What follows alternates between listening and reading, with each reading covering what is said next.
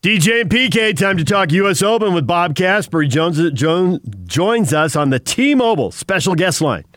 T-Mobile and Sprint are coming together to build the best wireless company around. Visit T-Mobile.com for online services and local store availability. Bob Casper, I have a bone to pick with you. You do? Yes. You made fun of my pick. And then you mocked Bryson DeChambeau.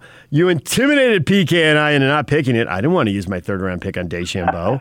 I couldn't believe he was still on the board, but after you poo pooing him, and then you were wrong. He not only won, he lapped the field. Bob, what did Bryson DeChambeau do that you clearly did not expect? Uh, I didn't expect him to be able to play the golf course hitting it in the rough. Um, but you know that's uh, I guess that's the old mindset now. Um, you know, uh, here's a guy that that played some great golf, shot three rounds in the 60s, and uh, and an even par round in the third par round, and was able to win the golf tournament by six shots. But let's not forget, in 2000, Tiger Woods won the U.S. Open at uh, at Pebble Beach, and he won by 15 shots. Um, and you know, guys come along every once in a while that put it all together in one given week, and uh, Bryson was able to do that this week, um, where he was able to win the U.S. Open this last week. Um, you know, the week before or two weeks before that, he struggled at Eastlake, hitting it in the rough because of the Bermuda rough and the ball going deep down all the way to the ground. So. Um, depends on the week. It depends on how he plays. Depends on how he puts. Um, but I didn't see this coming, and unfortunately, uh, I didn't pick him either. So the players were commenting, and I was listening or reading, actually, not listening, but reading a lot of stuff on uh, the McIlroy's uh, opinion Uh-huh. of it, uh, and Ian Poulter. Uh, he's not my cup of tea, but you know he still won it. So uh, I'm wondering what you think the the feeling is among the players and DeChambeau, the way he is going about playing the game and what he's done to be able to play it the way he plays it. Well, uh, you know, I it, it's interesting. All these guys, all these guys work out hard. They they uh, practice hard. They do it in a more conventional way than what you see with Bryson. Bryson's all of his irons, every single one of his irons in his bag is the same length from his from his three iron or two iron all the way to his pitching wedge and sand wedge. They're all the same length. They're all the the length of a six iron. Um, that's just one of the ways he's looked at it. His grips are big, huge grips, almost like a baseball bat. Um, and and you know uh, he was going along in the game, winning golf tournaments. You know, maybe about one a year or whatever. Um, and then he comes back uh, during the off season at the beginning of the year, and he's and he's bigger. And then when we have the COVID shutdown, he comes back and he's 20 pounds bigger um, and stronger, and hitting the ball crazy distances longer, and um, and ends up coming back and doing some some great things. Um, I think he's just pushing the envelope a little bit. Um, we see a lot of these guys that have pretty standard swings. They've learned the game a certain way, and it's it's now as you're teaching juniors or or as you're um, um, as you're teaching your your kids and letting your kids get into the game and stuff. Um, a lot of people are saying now teach them how to swing as hard as they can and um, and hit it as far as they can. Because the golf because face it the game of golf has has made a change. And um, and guys are guys are stronger. They're more athletic. They hit the ball further. Um, it's just Bryson does it in a in a little bit in a lot different way than than a lot of those guys are doing. I mean, he didn't hit it the furthest this week. Um, there were guys that hit it, drove it further than him.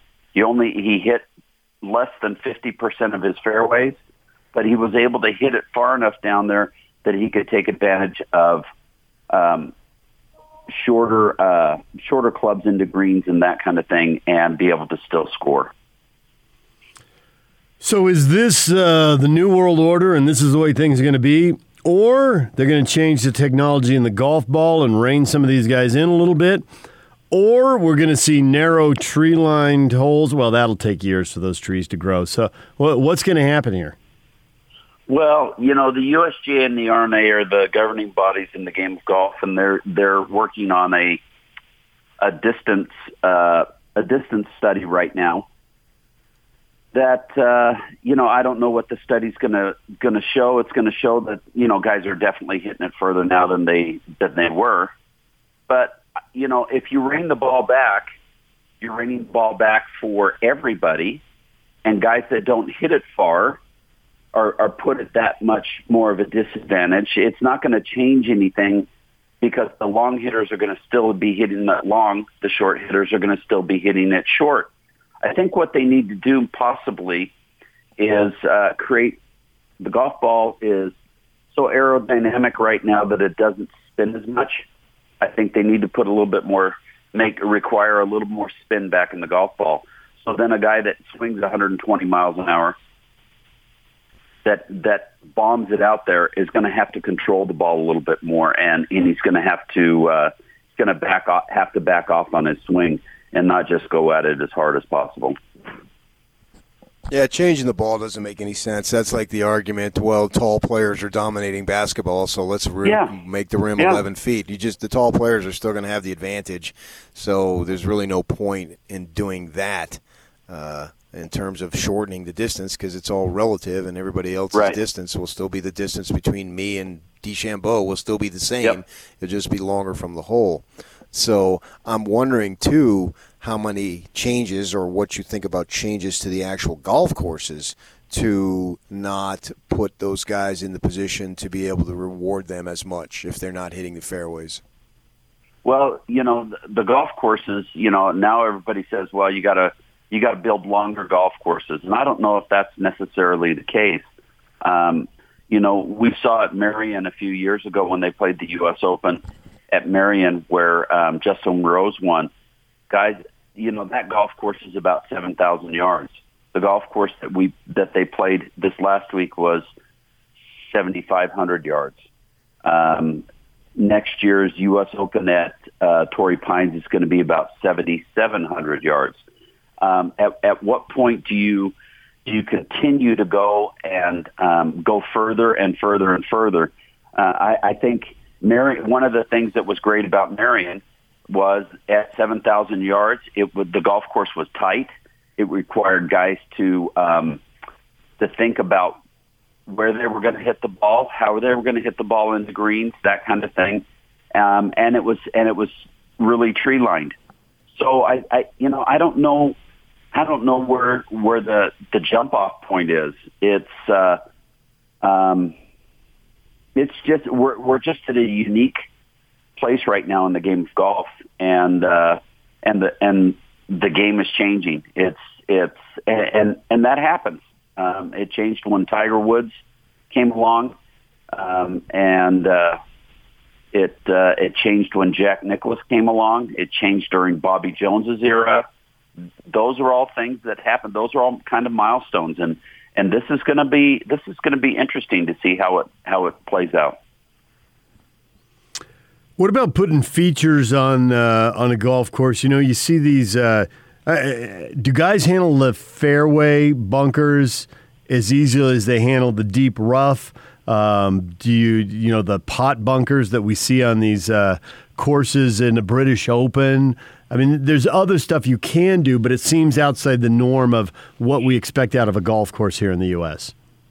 Well, fairway bunkers, for the most part, guys can play out of, um, and uh, especially if they're flat. If they're big and deep, then then that's a different story. Then it becomes more of a hazard. And big and deep bunkers in the fairways, um, bunkers in the fairways, like you see in uh, British Open, uh, Rota golf courses, British Isles, and that kind of thing those those are basically a one shot penalty for driving it into those. So um, maybe that's that's a way they could, I guess, um, put some put some more difficulty in, but they're going to have to put those fairway bunkers further further down the fairway because guys are hitting it so long that they're carrying it 330 yards, and uh, so they've got they've got to be able to be in play for them to be a detriment. So this Wolff kid who had the lead on Saturday, that swing. Uh-huh. I'm going to analyze it for you. I'm going to make an analogy. Tell me what you think of it. I think the swing is part Jim Furyk and part John Travolta on the dance floor in Saturday Night Fever. well, that's you know, um, that's a pretty good analysis of it. Um, uh, you know, and Jim Furyk, of course, went on to win this week. He's played two uh, PGA PGA Tour Champions events, and he's won two PGA Tour Champions events.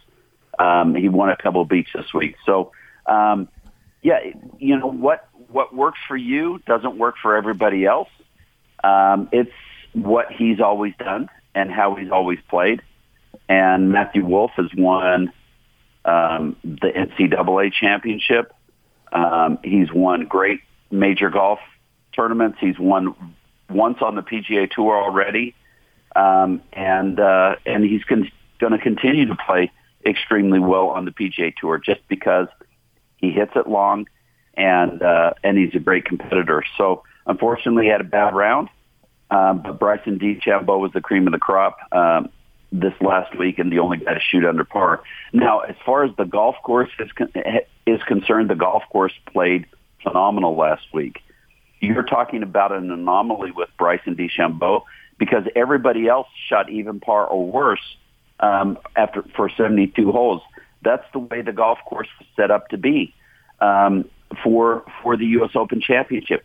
Bryson DeChambeau was able to take advantage of it, and that's why he shot six under par. Now that he's got one major, is he a guy who's going to pile up a couple more? Um, yeah, I think he will. Um, it's pretty interesting that he already came out and said that uh, he's thinking about going to a 48, 48 inch driver before the Masters and putting on 15 more pounds of muscle before he goes to the Masters in November. Um, you know, at one point, do you keep pushing that envelope? Um, you know, he he's got the special sauce, so to speak, right now. Why why try to push it even further? But that's the kind of guy that he is. But yeah, I think he'll win other major championships. Um, you know, he along with Tiger Woods and Jack Nicklaus are the only guys now that have won the NCAA championship, the U.S. Amateur, and the U.S. Open. Those they're the only three players to have done that. So Bryson DeChambeau's in some pretty um, rare air with with uh, the greats in the game right now. I say, with the three of us, we ought to have a bet. Who could put on the most weight between now and the Masters? I'd beat you there too. hey, hey, don't dismiss me like that. I will not be disrespected. Uh, oh, that's pretty funny, PK. I like that. I'll start throwing down pasta four times Okay, a day. okay, but I got a question for you. Overall, What? who would have won this week between us three? Well, you. You're the best player of the three. We're not denying that. No, I'm I'm I'm talking about our picks. Oh, oh, oh, oh. Well, if you wouldn't have intimidated us, we one of us would have put in shit. Oh, oh, if I wouldn't have intimidated. So I, got, Oh, oh, I. I, and I, believe- hey, if you know me, acknowledging somebody intimidated me is like the worst thing I can acknowledge. I guess I'm the big bully on the block, huh? You you did yeah you totally just made me nervous and I didn't do it. I was going to because as DJ said earlier, he's a top ten player in the world. Of course, one of us would pick him, but you intimidated me and I'm embarrassed. Oh. Yeah, yeah. I guess I did. He's pissed. and you don't want to deal with that. Oh, I say. Uh, All I right, think I won. Dustin, du- no, you won. Sh- uh, Schauffele. yep. Schauffele was plus four, Dustin plus five, and Yeah, I also had Justin Thomas and Webb Simpson at plus six. So yeah. yeah, yeah. And Tony finished plus six. Got him. Got another top ten. That's Right. seven. That's seven top tens in his last ten major championships. Tony's going to break through here pretty soon. All right, we're all ready for that. That'll be a Yep. party. I remember when Mike Weir won. That was a party. We were we were over the other place doing radio, and they brought him through because he came he came to the Wasatch Front for a celebration, and I just remember it was like, wow, this is like closest thing Yep. I've seen to the Beatles since uh, Jordan and the Bulls were in town. There were so many people at that radio station wanting to get a glimpse of, of him, and yeah, it was crazy. That was fun. Yeah, it really was. It was a good Yeah. time, even if I was back in row 32 and had a bad view. It was still fun. All right, thanks, Bob. All right, guys, take care.